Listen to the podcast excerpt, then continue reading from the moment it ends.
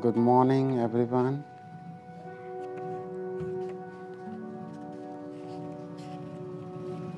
Today we discuss about birth and death. In this world, we must have to understand what is birth and what is death.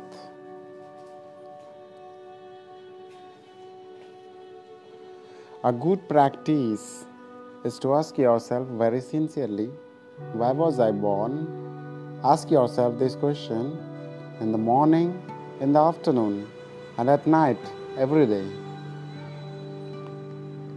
Our birth and death are just one thing. You can't have one without the other.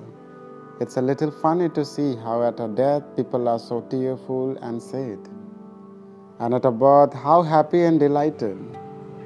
It's delusion. I think if you really want to cry, then it would be better to do so when someone's born. Cry at the root, for if there were no birth, there would be no death. Can you understand this? You are think that people could appreciate what it would be like to live in a person's belly. How uncomfortable that would be. Just look at how merely staying in a hut for only one day is already hard to take.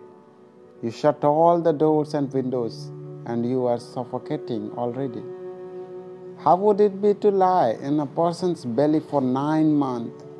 Yet you want to be born again. You know it wouldn't be comfortable in there. And yet you want to seek your head right in there to put your neck in the nose once again. Why are we born? We are born so that we will not have to be born again. When one does not understand death, life can be very confusing. The Buddha, the Buddha told his disciple Ananda to see impermanence, to see death to every breath. We must know death, we must die in order to live. What does this mean?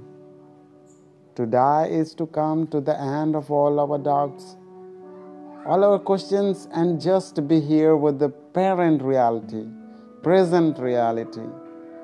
You can never die tomorrow, you must die now. Can you do it? If you can do it, you will know the peace of no more questions. Death is as close as our breath. If you have trained properly, you wouldn't feel frightened when you fall sick nor upset when someone dies. When you go into the hospital for treatment, determine in your mind that if you get better, that's fine, and that if you die, that's fine too. I guarantee you that if the doctor told me I had a cancer and uh, was going to die in a few months, I'd remind the doctor, watch out because uh, death is coming to get you. Death is coming to get you too. It's just a question of who goes first and who goes later. Doctors are not going to cure death or prevent death. Only the Buddha was such a doctor, so why not go ahead and use the Buddha's medicine? If you are afraid of illness, if you are afraid of death, then you should contemplate where they come from. Where do they come from? They arise from birth. So don't be sad when someone dies. It's just nature. And his suffering in this life is over. If you want to be sad, be sad when people are born. Oh no, they have come again. They are going to suffer and die again.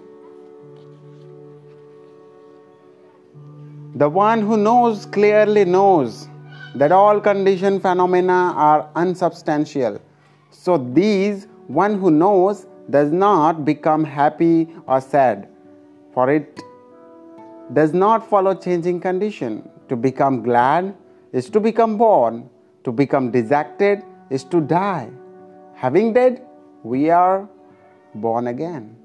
Having been born, we die again.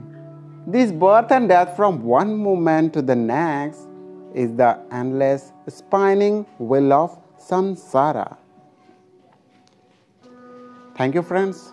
Thank you very much for listening my video audio podcast. Thank you. Thank you very much.